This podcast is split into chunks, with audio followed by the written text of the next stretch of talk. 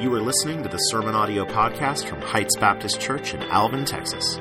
For more information about our church, you can find us at heightschurch.org.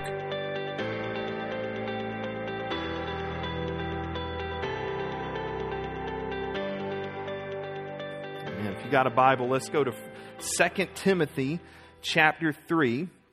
I'm going to meet you in verse 14. And so if you've got that uh, by way of an app on your phone or you've got a paper Bible in your hand, we'll have the words on the screen here in a minute as well. So 2 Timothy uh, chapter 3 in verse 14 is where I'm going to meet you. Uh, this past Thursday, uh, I had to go to the doctor for my annual physical. You know, that's just a fun day when you have to go for that. And uh, so I was going to the doctor's office and I knew everything she was pretty much going to tell me before I showed up. All right, th- this is what she's going to tell me. You need to lose weight. You need to exercise. You need to, you know, stop drinking Dr. Peppers. You need to stop eating out as much. You know, you need to lower your stress level. Which I always love how they tell us that, and we're like, well, man, if we could figure that out, that'd be great. Lower your salt intake. I knew all of those things walking into the doctor's office before I ever walked in. So, sure enough, during the physical, what does she tell me? Lose weight, exercise more, lower your salt intake, stop drinking Dr. Peppers, you know, stop eating out so much, lower your stress level. I, I knew that's what she was going to tell me. That's what she told me. Thursday night, I get a chance to go to the Astros game.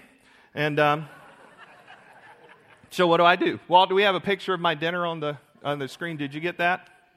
Okay, there's my dinner. I like a good foot long hot dog when I go to the Astros. I put mustard on my foot long hot dog. Don't put ketchup on it because I'm an adult. Um, but, and I always like to do this half onions, half sweet relish. There's my dinner, right? What do I drink? Well, actually, they don't have Dr. Pepper. Isn't that wrong of them? I have to settle for Mr. Pibb when I go to the Astros. But I drank two Mr. Pibbs of this why is it that we know what to do, but then we don't do it? Right? Am I the only one? Walt, you can take that picture down anytime if you want to. Sorry, you just go right ahead. I don't want anybody getting like, man, I'm going to focus on lunch. Why is that? Why do we know what to do? I knew exactly what she was going to tell me to do. She told me what to do, and then Thursday night, I'm like, nope, don't want to do it. Want to do what I want to do. Isn't that an illustration of the condition of sin in all our lives? That we know what to do, but then we turn around and we don't do what we ought to do. Jesus tells us in the Bible this. He says in Mark 12, in verse 30, he says, You shall love the Lord your God with all your heart, with all your soul, with all your mind, with all your strength, right? He's essentially saying right there, Put God first. Matthew 6 33. Seek first the kingdom of God and his righteousness, and all these things will be added unto you. And so we see throughout the Bible often that we are called to seek God first. But we're not a people that seek God first, right? We, we may seek God second or third or fourth. We change our priorities. We move God down. We say, God, maybe we don't have enough time for you right now. And so that's why we're doing this series called God First, because we want to remind ourselves of something we might already know that we're to put God first. But what we're also trying to do and help you out is come alongside and equip you in that and encouraging you that and taking some steps and putting God first. So in your worship program, you see this insert and it's our God First insert. It's going to have it here all four weeks. We're giving you ways, resources for you to kind of put into practice what we're talking about here on Sunday morning. So, one of the things I'm going to be doing on September 8th and 15th at 9 o'clock in here, I'm going to have a two week class on how to read your Bible. I'm going to turn around and teach the same class on September 22nd and 29th in the evening. Those are Sundays just two weeks on how to read your Bible. Because this morning I'm going to kind of encourage you to put the Bible first. But I realize some of you don't know how to really read your Bible. I grew up going to church. No one ever taught me how to read the Bible until I got to seminary. And then in seminary, when I was called to be a pastor, is when I finally really learned how to read Scripture. And so I don't want to assume that you know how to do this. I want to help you do this. All right? So we're going to have those classes as a way for you to be equipped in reading your word. There's another great book on that uh, called Read the Bible for All It's Worth. You can check it out. It's a short read. Other ways you can put God first in your Bible study. This yellow insert are your discipleship classes coming up starting after Labor Day. You can kind of uh, fill that out. You can put the whole thing in the offering basket later. You can tear off the bottom. You can get in one of those classes as well that's going to encourage you in putting God first uh, as you read Scripture. And so let's do that right now. Let's read Scripture together. So I'm going to invite you to stand if you don't mind. And let's read verses 14 through 17 of 2 Timothy 3. And when we read a passage in its entirety we're going over, we always like to stand in honor of God's word as we read. Pick up in verse 14. Paul says, But as for you, continue in what you have learned and firmly believed, knowing from whom you've learned it, and how from childhood you've been acquainted with the sacred writings, which are able to make you wise for salvation through faith in Christ Jesus. All scripture is breathed out by God and profitable for teaching, for correction, and for training in righteousness, that the man of God may be complete and equipped for every good work. And we believe this is God's word, and you may be seated. You know, when Paul is writing this letter, he really writes two letters uh, to a young pastor by the name of Timothy, a young guy in his faith that Paul is encouraging along just to help grow in his faith. And in verse 14, Paul says these words But as for you, continue in the faith that you believe that you've been taught. Continue in this faith that you have believed, uh, that you have learned from your childhood. The word's continued in there. It's going to mean to remain in, to stay in.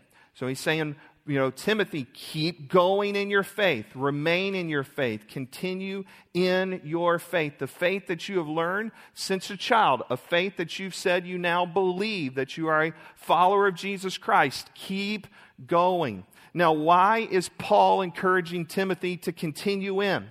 Why would he be encouraging you to continue in your faith today? Why is he saying to us, remain in your faith? Well, scan with me chapter 3, if you will.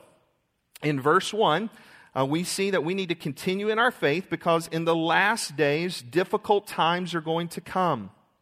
We drop down to verse 6.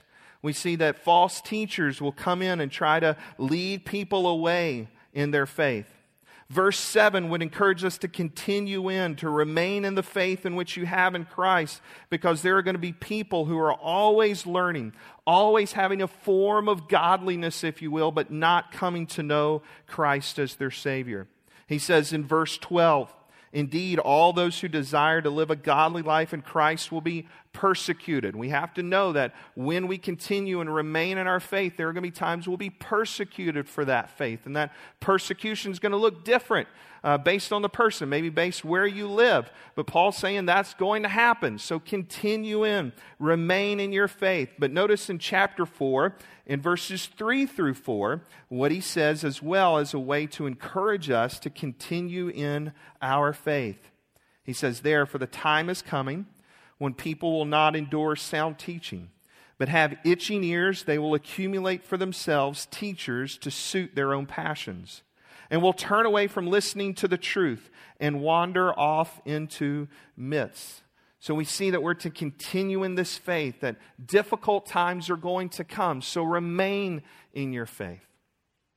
You know, this past month, um, very sadly, there were two men, two prominent Christian leaders, a, a pastor and an author, uh, also a musician, uh, that came out very publicly and denounced their faith in Christ. They said, You know, we once were believers, but we're walking away. We no longer believe in Christ. It was Josh Harris, who is a popular author and, and pastor of a very large church in Maryland, Marty Sampson from Hillsong. Here's what Josh Harris posted on his Instagram account when he essentially said, I'm leaving the faith. He said, I've under, undergone a massive shift in regard to my faith in Jesus. The popular phrase for this is deconstruction. The biblical phrase is falling away. By all the measurements that I have for defining a Christian, I'm not a Christian. Many people tell me there's a different way to practice faith, and I want to remain open to this. Man, we, we read that, we see that, and we're thinking, that's, that's sad. That ought to break us at a level. Because even though you may say, well, I don't know that guy, I mean, here is a guy who said, hey, I'm a pastor who's preached for years, who stood up for years and said, here's the hope in Christ that you can have, who's now saying, I'm walking away from that hope. I don't know that hope. I don't believe in that hope. A few days later, a gentleman by the name of John Cooper, who is in the Christian band Skillet, responded with these words publicly as well on his social media account. And I, thought his words were outstanding because it really matched, I think, what Paul is saying here in verse 14 and continuing in the faith. John Cooper says this as a way of encouragement to you and to me to line up with what Paul says. He says, We need to value truth over feeling, truth over emotion said, I implore you, please, in your search for the relevancy for the gospel, let us not find creative ways to shape God's word into the image of culture by stifling inconvenient truths, but rather let us hold even tighter to the anchor of the living word of God, for he changes not. Man, I read that, and we could probably all say, What? Amen. Right? We live in a culture that wants to put, you know, feelings over truth, wants to put emotions over truth. But what Paul's saying is no, we, we put truth over all those things. We continue and we remain in, in what you have said you believe, what you have learned as a child, that these sacred writings have, notice verse 15, has pointed us and made us wise for salvation in Christ. I love what he says. And how from childhood you've been acquainted with the sacred writings, which are able to make you wise for salvation through faith in Christ. He says, remain in this.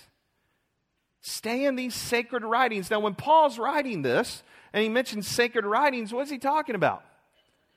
Old Testament, right? New Testament's still being written right now. You know, I have some letters, you may have a gospel by about now, but, but when Paul's mentioning sacred writings, he's pointing us to the Old Testament. And you might think, well, wait a minute. I only read the Old Testament through my Bible reading plans, and the rest of the time I try to hang out in the New Testament because the Old Testament can kind of be kind of weird sometimes if we're all honest with ourselves, right? There's just some weird stuff in the Old Testament. If you have figured out the book of Ezekiel, please sit me down. I have questions. There's a lot of questions in the book of Ezekiel. There's a lot of things in the Old Testament. I'm like, what in the world are they talking about here? Right? So sometimes we just run to the new. But I love that in the Psalms when I, and the Psalms is one of my favorite books in all the Bible. When I'm reading the Psalms and the, the psalmist is like, oh, how I love your law, O Lord. I'm like, dude, that's Deuteronomy, you know? Like he's fallen in love with Leviticus. We run from Leviticus. But why do we need Leviticus? Why do we need Deuteronomy? Why do we need all those books of the Old Testament? Because all of the Old Testament is pointing us to Jesus. See, you needed the law in the Old Testament to show us that none of us could keep the law, that we are all law breakers. And you needed that law in the Old Testament to show us that there is one we need who can perfectly keep the law one we need who can be tempted in all points as we are, yet without sin. So when he would die on the cross for us, he died a perfect sacrifice. So you read all those sacrifices in the Old Testament, you're thinking, what in the world are all these sacrifices for? All those sacrifices in the Old Testament pointed us to the fact that none of them could finally take away sin.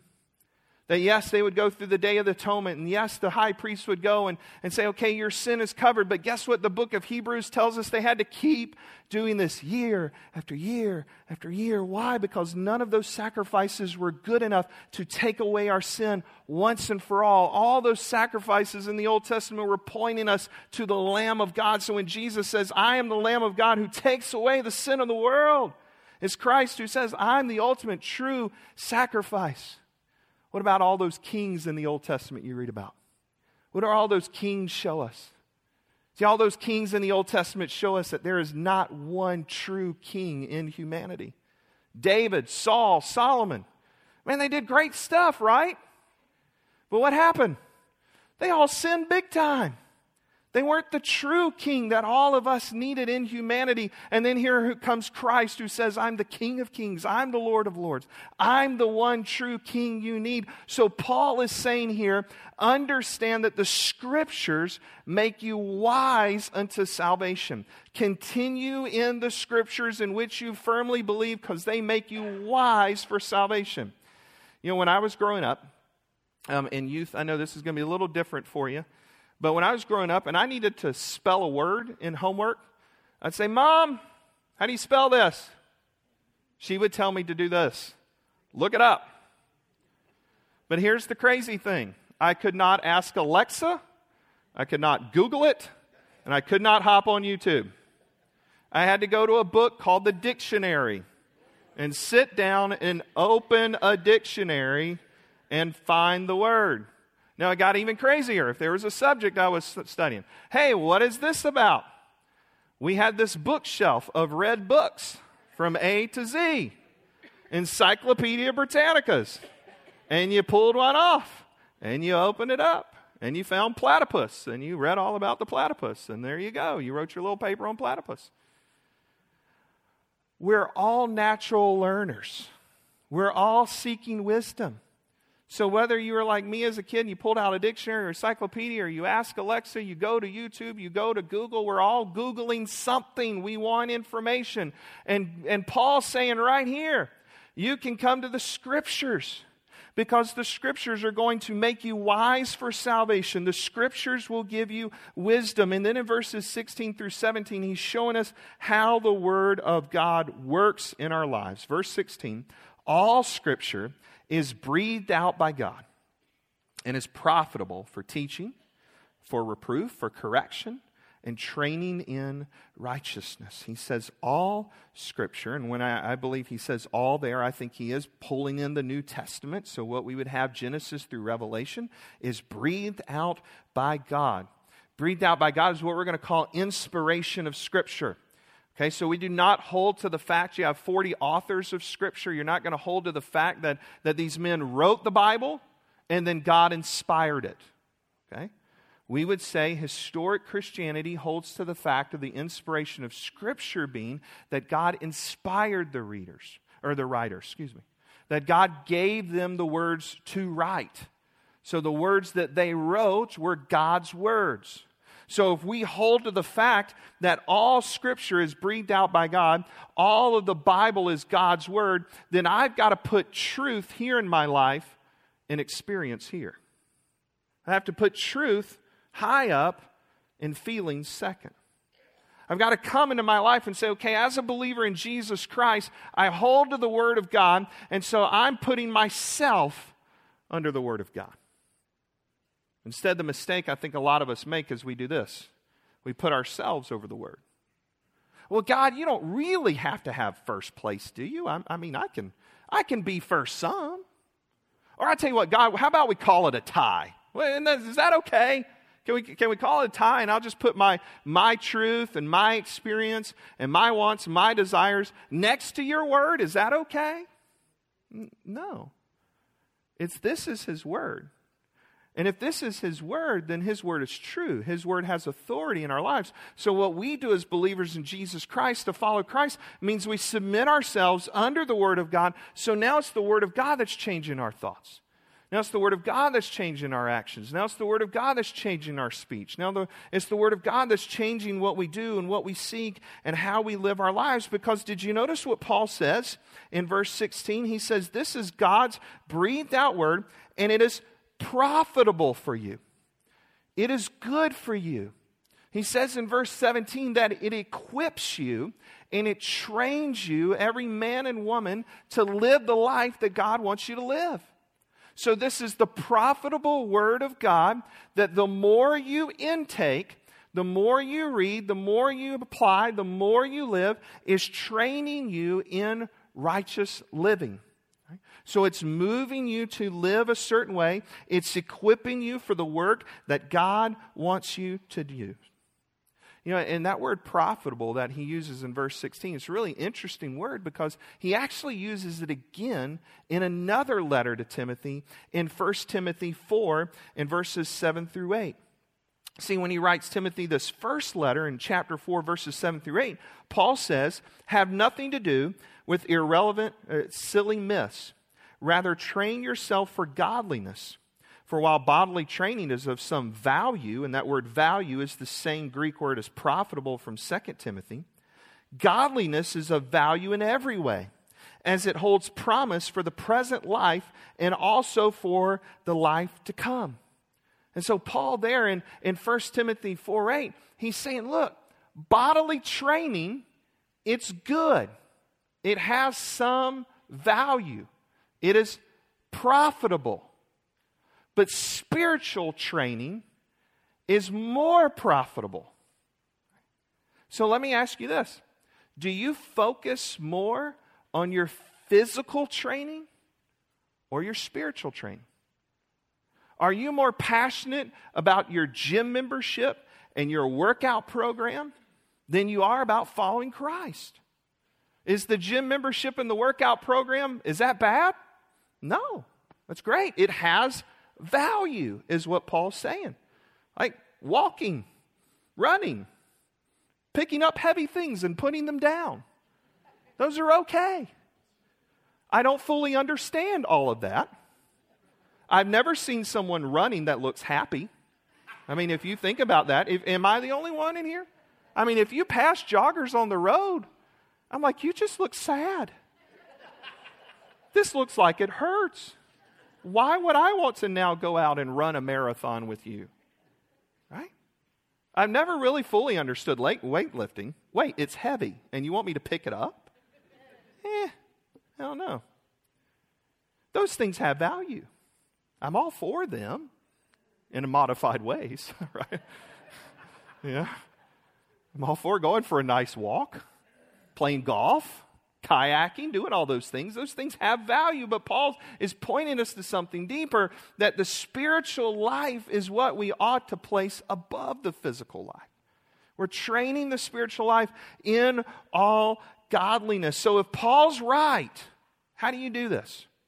If Jesus is right when he says, Seek me first, give me everything, right? He says, You know, you love God with all you have. If Jesus is right, if Paul is right, if the Word of God is right, and we're to put God first, how do we do it? All right, so let me outline a few ways for you quickly. Number one, you have to make a commitment to read your Bible.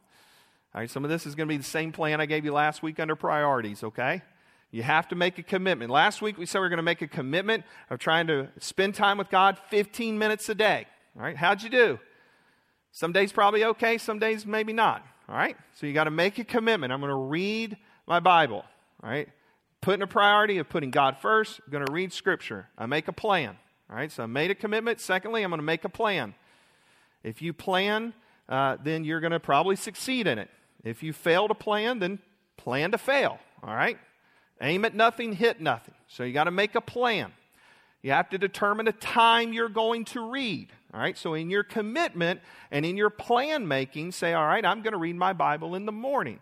Maybe I'm going to wake up a little earlier. I'm going to read at 6, or I'm going to read at 12 on my lunch break, or I'm going to read at 10 before I go to bed. But in your plan, get specific. When are you going to read? Where are you going to read? Okay?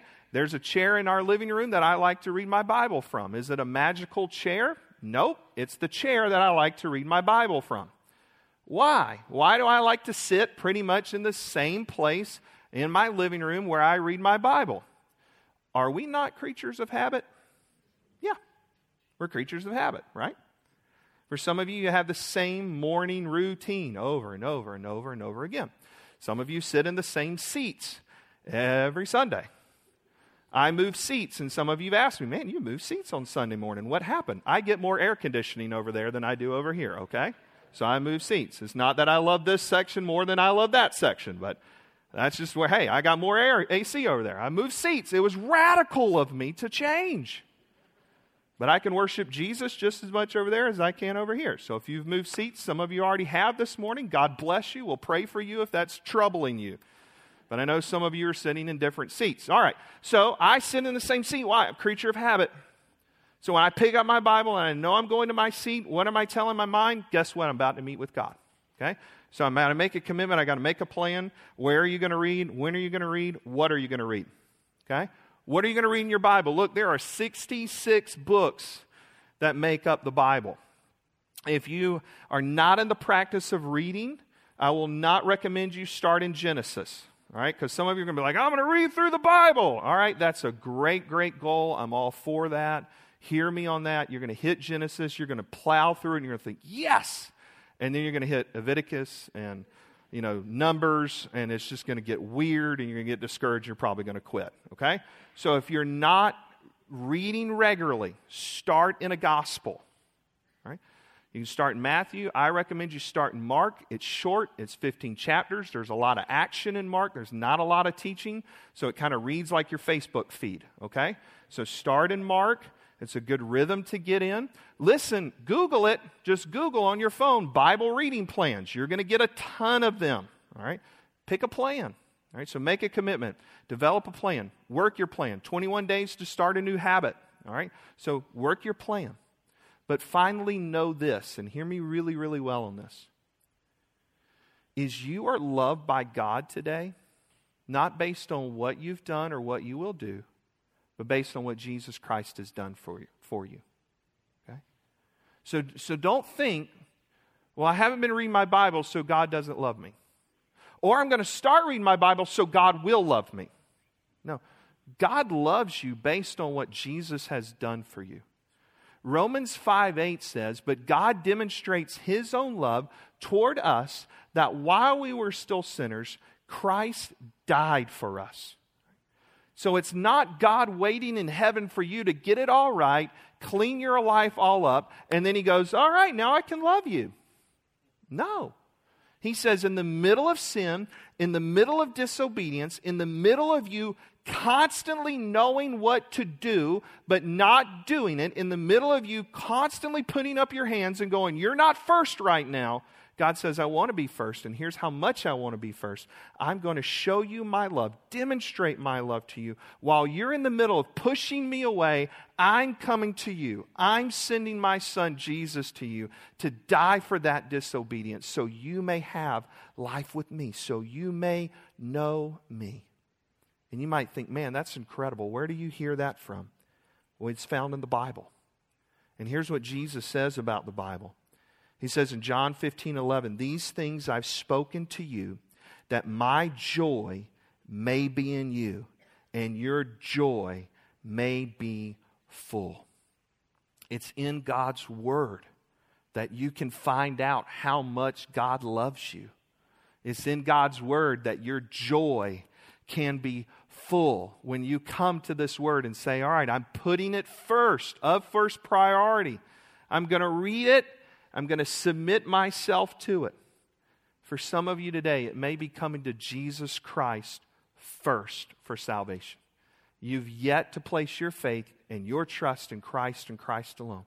That if you died today, you would not be in heaven for all of eternity, but you would be in hell because you have yet to receive God's offer of salvation through his son Christ. I love what Billy Graham said, and I'm going to say this in close. Billy Graham once said, God has done everything possible to make salvation available to you, but you must respond and make that your gift. God has done everything possible today to show you your need for Christ. If you've yet to come to Christ today, make that your gift. Say, Today, Jesus, I receive you as my Lord and Savior. I need you to forgive me of my sin, and I'm ready to follow you all the days of my life.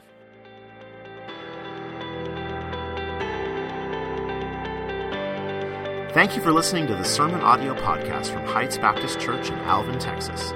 On Sunday mornings, we have life groups for all ages at 9 a.m., followed by worship service at 10:30 a.m. For more information about how to support the ministry of Heights Baptist Church, go to heightschurch.org/give.